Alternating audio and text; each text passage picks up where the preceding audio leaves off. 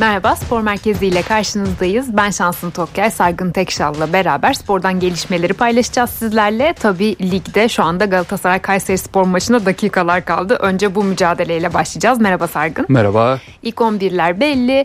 Galatasaray bugün puan kaybına tahammülü olmadan sahaya çıkıyor. Zira zaten bir puan kaybı yaşadı geride kalan hafta ve Fenerbahçe'de kayıpsız ilerlerken hem averajla üstünlüğü sağlamış olan Sarı Lacivertliler hem de puan anlamında üstünlük kurunca Galatasaray'a şu anda Kayseri Spor'la bırak berabere e, mağlubiyet Kayseri Spor'a karşı mağlubiyet almayı berabere kalmayı bile düşünmüyordur eminim Sarı Kırmızılılar.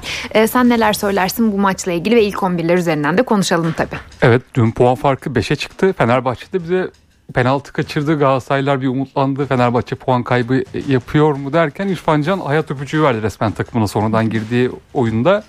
Ve bir anda puan farkı 5'e çıktı. Galatasaray bugün %100 kazanmak zorunda. Başka bir şansı yok şampiyonluk yarışı için. İlk 11'lerde belli oldu. Paylaşır mısın Galatasaray'ınkini? Galatasaray'ın 11'i kalede Muslera var. Saşa Boy Sabek'te sakatlığı sona erdi. Dün takımla çalışmıştı. Fransız Sabek takıma döndü. Stoper'de Nelson Abdülkerim. Sol bekte Barış Alper Yılmaz.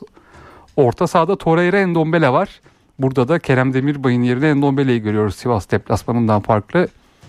Orta sahanın hücum üçlüsünde Tete, Mertens, Zaha, Sandford'da da Halil Dervişoğlu.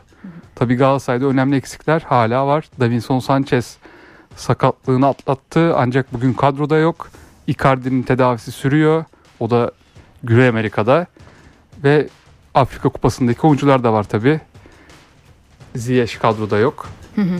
Galatasaray yine eksik kadro ama yine de kağıt üstüne baktığımızda tabii Kayseri Spor'a göre favori. Kayseri Spor'un da 11'ini hızlıca sarayım. Kalede Bilal, savunmada Gökhan, Atama, Arif, Hasan Ali. Orta sahada Aka, Boğamorte, Karimi, Mehmet Eray, Ramazan. İleride de Bahoken var. Kayseri Spor bundan 4-5 hafta öncesine kadar ligin sürpriz takımıydı. Üçüncü sıradaydı hatta. Fenerbahçe Aynen. ve Galatasaray'ın ardından üçüncü sıradaydı Recep Uçar'ın ekibi. Ancak sahasında Fenerbahçe'yi kaybetti ve o günden beri kaybediyor Kayseri. 4 maçtır yeniliyorlar ve 8. sıraya kadar gerilediler. Hem de bayağı gollü yeniliyorlar. Farklı evet, evet. yeniliyorlar yani. Hemen söyleyeyim. 4-3 Fenerbahçe yenildikten sonra 2-0 Konya Spor'a sonra 3-1 e, Sivas'a sonra da 4-1 Karagümrük'e yenildiler. E, tabii Çok Kayseri'de şöyle bir eksiklik yani. oldu. Biliyorsun Kayseri'nin transfer yasağı var. Evet. Dar bir kadroyla takımı yönetiyordu Recep Hoca. E şimdi Afrika Kupası ve Asya Kupası var. İşte Mane, Kemen, Hüseyin'i, Janviye gibi dört tane ilk 11'den oyuncusunu kaybetti Kayseri Spor geçen haftalarda kupadalar yani oyuncular. Ama bu Fenerbahçe mağlubiyetinden sonra gitti o evet, oyuncular evet. mesela. Ya Fenerbahçe zaten sağ, sağında yenebilirsin. Ki iyi de ha 4-3 yenildiler yani öyle e, çok da şey e, ezilerek yenilmediler yani. Ama işte son iki maçta özellikle bu 4 oyuncudan eksik olmaları e, Fenerbahçe Galatasaray'da da gidenler var ama sonuçta çok geniş kadrolar bunlar. Çok yüksek bütçeli neredeyse geçen yaz 10 transfer yapıp 25-26 hatta 30'a yakın oyunculu kadro kurdu Fener Galatasaray. Ama Kayseri Spor'da durum böyle değil. Transfer yapamıyordu. Dar kadroya da işte böyle 4 ilk 11 oyuncusu gidince bir anda Kayseri Spor'un seçenekleri tükendi. Onlar da çıkış arıyor. Galatasaray'da galibiyete muhtaç kesinlikle kazanmalı. Çünkü önceki senelerdeki gibi değil durum. Yani mesela bugün bir puan kaybı olsa Galatasaray'da işte 4 veya 5 olsa puan farkı kapatılabilir. Hı. Ama bu sezon Fenerbahçe mesela 20 maçın 17'sini kazandı. Yani Fenerbahçe ve Galatasaray bu sezon çok az puan kaybedecek. Eğer Doğru. çok sürpriz bir dağılma olmazsa takımlarda. O yüzden 5 puan kritik bir puan farkı olur. Galatasaray'ın buna hiç tahammülü yok. O yüzden kazanmak zorunda. Kayseri Spor'da bir şekilde o Şubat ayı, o Aralık ayından önceki performansına dönmeye çalışacak ama Galatasaray tabi favori. Sivas deplasmanında son maçında 2 puan bıraktı. Son dakikalarda yediği golle Galatasaray.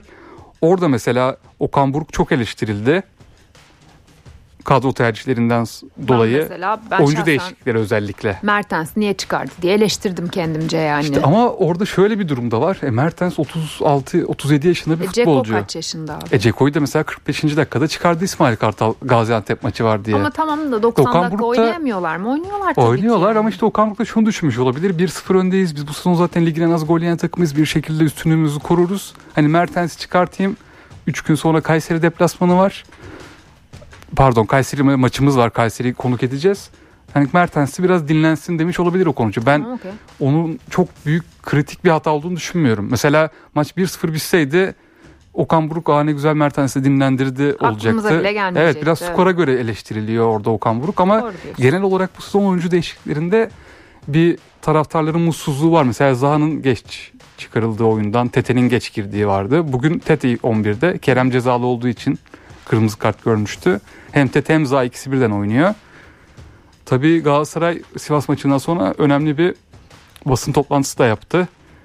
Yani çok eleştiriliyordu yönetim. Sessiz kalıyorsunuz diye. Önemini göremedim açıkçası. Anlayamadım. ama Taraftarların gözünde yani. önemli maalesef bu Türk futbolunda bu sezon. Yani herhangi bir puan kaybından sonra ses çıkarmazsanız kulübün hakkını savunmamış oluyorsunuz. Ama bir şey yoktu Ya ki orada hake- maçta. yok yok hakem olayı alakalı değil de daha çok hani oyuncularda maaş ödenmiyor mu? Taraftarların soru işareti buydu. Tara- Ya kulübü bu yüzden eleştiriliyorlardı özellikle. Son 2-3 haftadır iddialar var. Sen- Sen de biliyorsun işte yok Ziyech'in maaşı bir süredir ödenmiyor. Kadroda maaşlar sarkıyor. 2-3 aydır alamayan oyuncular var. Hı hı. Ama Dursun Özbek Cuma günü dedi ki bizim oyuncularımıza şu an itibariyle hiçbir borcumuz yok dedi. Şimdi orada da bir soru işaretleri kalktı. Yani şimdi Dursun Özbek öyle dediğine göre herhalde borcu yok Galatasaray'ın Tabii canım, yani tabii ki. Başkan niye orada başkan. yanlış yönlendirsin? Orada şimdi sıradaki soru işaretleri şu. Mesela Galatasaray'da o milli takımlara gidenler geri dönecek mi? Yani mesela Ziyech kalacak mı takımda? İşte Icardi ne zaman dönecek? Icardi'nin de hafta sonu Trabzon maçında oynaması bekleniyordu. O, o işte biraz sıkıntıya girmiş gibi sanki Icardi pazar günü de hafta sonu oynanacak Trabzon maçında da kadroda olmayacak. İşte bu arada Galatasaray'ın önünde zorlu bir fikstür olduğunu da Tabii hatırlatalım. canım Ya bugün Kayseri maçı tırmandı. Kayseri Spor maçı çok önemli çünkü sıradaki maç Trabzon deplasmanı ve Galatasaray'ın sıradaki 3 deplasmanı da çok sert işte. Trabzonspor, Samsun Spor'a konuk olacak. Sonra Ankara Gücü deplasmanı var. Galatasaray'ın bir galibiyet serisine çok ihtiyacı var artık önümüzdeki 4-5 maç. Öyle doğru söylüyorsun. E, şimdi bu mücadeleyle ilgili programımızın sonuna doğru belki maça yaklaştıkça tekrar döneriz ama sonuçta geride kalan bir hafta sonu var ve oynanan e, diğer maçlar da var. O yüzden onlardan da biraz bahsetmek istiyorum haftanın ilk spor merkezinde. E, şimdi Trendyol Süper Lig'de 20. hafta kapsamında e, Beşiktaş Fatih Karagümrük'ü 3 golle yendi ama tabii bu maçın önemi Santos'un ilk maçı olması. Hani o açıdan e, o maçla alakalı konuşmak anlamlı. Bir de tabii söyledik işte Fenerbahçe'nin Antep'i yenmesinin ardından puan farkı zaten 5'e çıktı diye Fenerbahçe'nin deplasman galibiyetine değinmişti Sargın az önce. Galatasaray'la arasındaki puan farkının Galatasaray'ın maç eksiğiyle 5'e çıkmasından. Ee, Biraz Santos'ta Beşiktaş'tan konuşalım. Beşiktaş'ta da çok fazla e, kadro dışı olayı Afrika Kupası'na gidenler madem bu kadar adam Afrika Kupası'na gidecekti başta niye aldınız? Beşinci teknik adam geldi. Yani kaynadı da kaynadı Beşiktaş'ın kazanı ama bence durulacak artık Santos'la beraber. Sen nasıl bir oyun gördün? Asla ve kat'i suretle ilk maçtan hiçbir hocanın takım üzerindeki etkisini değerlendirmekten hoşlanmam. Tabii zaten tam bunu de, dediğini destekleyecek bir istatistik var. Aynen. Beşiktaş bu sezon 5 teknik direktörüyle ilk maçını kazandı. Aynen öyle. Mesela Burak Yılmaz'la da kazandı. Rıza Çalınbay'la da kazandı. Serdar Topraktepe'yle de kazandı. Hep- Sonra ne hezimetler yaşandı evet. ama. Ya orası öyle. Ama Santos'un tavrı işte hep maçta da gördük. Kenarda oyuncularıyla ilişkisi, maçtan son iki demeçleri bir umut verdi Beşiktaş taraftarına. Bir de Beşiktaş sahasında Santos gelmeden önce son 4 maçta 9-14 gol yemişti. Yani gol yemeden 3-0'lık bir galibiyet Beşiktaş taraftarları da umut verdi. Ve oyuncuların da daha çok toparlandığını gördük bazı. MeselaJesson son 1-2-3 haftadır Santos gelmeden önce çok artık beni rahatsız etmeyin oynayayım gidelim işte yolumuza bakalım tavrında Tabii, bir tabii. Oyunu vardı Jesson'un. Santos geldiğinden beri Rize maçını da sayıyorum. Santos tribündeydi ama bazı oyuncularda net dokunuş var. Ana diliyle bir ayar çekmiş galiba Evet evet. oyuncusuna Santos. Çünkü arada kimsenin oynayası yoktu Sargın Oyuncudan Beşiktaş'ta. bahsetmişken tabii Beşiktaş'ın şu anda parlayan yıldızı Semih Kılı- Kılıçsoy. Evet. 18 yaşındaki futbolcu son 4 maçta gol attı. Asistlerini yapıyor. Son maçta da 2 gol bir asist ve gerçekten çok şık goller, asistler yapıyor. Heyecanlandırıyor beni böyle futbolcular. Semih de umarım çıkışını sürdürür ve ben Euro 2024'te milli takım kadrosunda bile olabileceğini düşünüyorum Semih'in. Ben de olabileceğini Yani istikrarını korursa böyle zaten Sandford'da hep bir sıkıntımız oluyor bizim. Çok da onu geçebilecek isimler yok. E, Düzenli Beşiktaş'ta oynayan bir oyuncu. Kesinlikle milli takımda 18 yaşında. 2005 jenerasyonu heyecan yaratıyor gerçekten. Bu 2005'i kim var? Herhalde son bir senedir en çok konuştuğumuz 3 futbolcu da 2005'li. Arda Güler, Kenan Yıldız Juventus'taki ve Semih Kılıçsoy bize umut verdiler. Hep hani bu tartışmalar dışında işte böyle genç futbolcuları görmek mutlu ediyor. Semih de umarım çıkışını sürdürür Beşiktaş'taki. Canım Ardam ya. Hocası da dün oynatmadı zaten. Evet. Bekledik bekledik.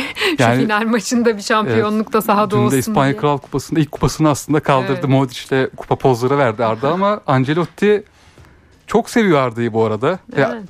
korumak istiyor belki de doğru anda sokmak istiyor. Ben Ancelotti'nin Arda'ya olan inancından şüphem yok gerçekten. Oynatmamasından dolayı çok eleştiriliyor Ancelotti. Dün de çünkü maç 4-1'di. Yaklaşık on- son 15 veya 20 dakika Barcelona 10 kişi oynadı. Kırmızı kart gördü. Herkes orada bekledi. Aa Arda şimdi girebilir işte.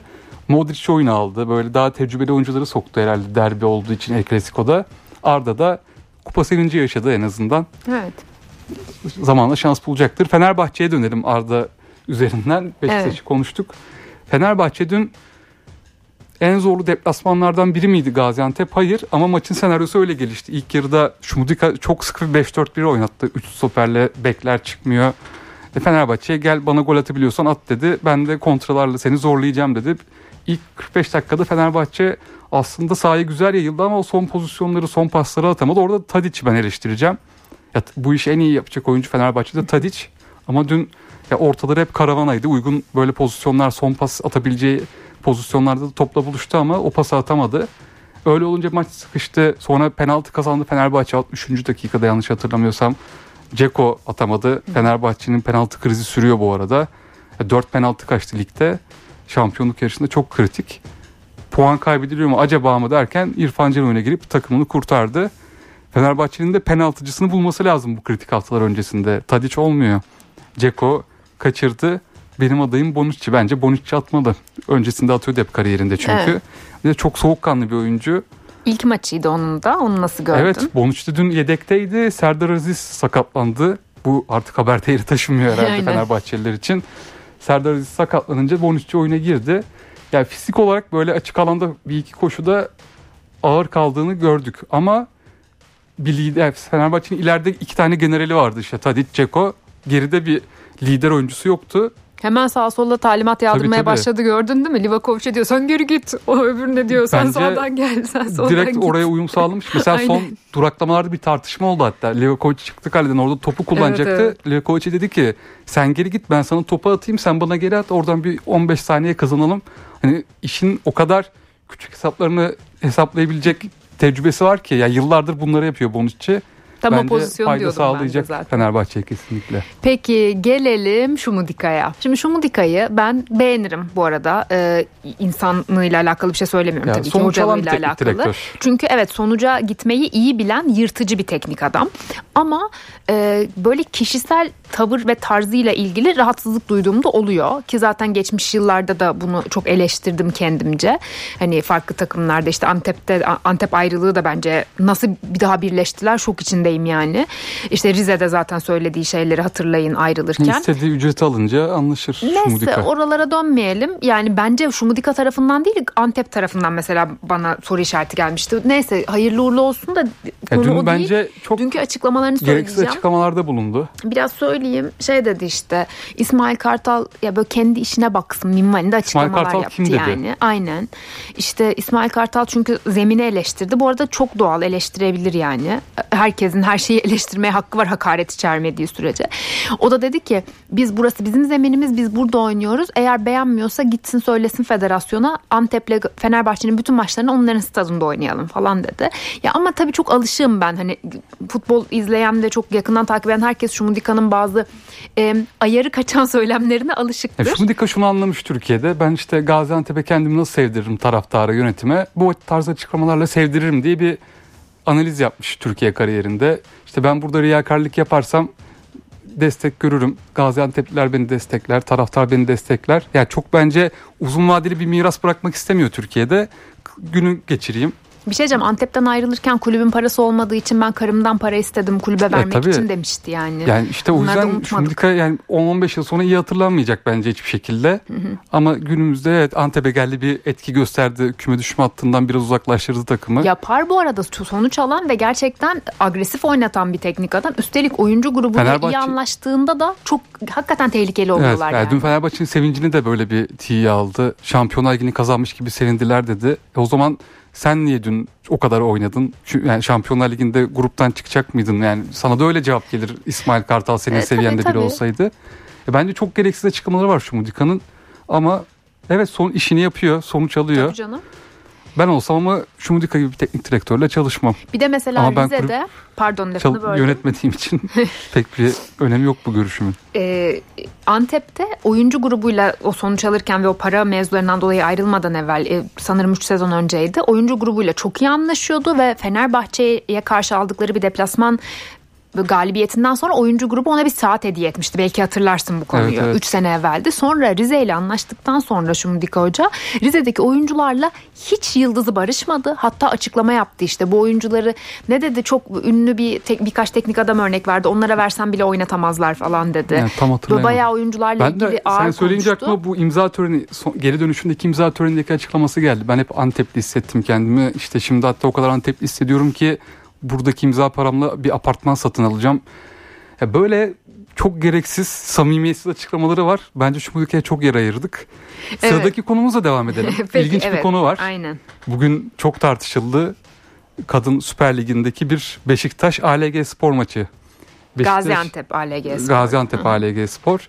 ALG Spor Beşiktaş'ı 2-1 yendi. Ancak galibiyet golünü atan Patricia. Patricia Seteko çok eleştirildi. Çünkü Beşiktaş bugün dedi ki aslında Patricia erkek, kadın değil. bu araştırılsın. Bu araştırılsın. Evet. İşte bazı fotoğrafları paylaşıldı Bu sosyal arada kendileri medyada. de afaki konuşmadıklarını dile getirdiler. Şu şekilde biz bu oyuncunun Beşiktaş diyor ki biz bu oyuncunun Facebook hesabına girdik. Sosyal medya hesabında bu oyuncunun cinsiyeti erkek olarak görünmekte.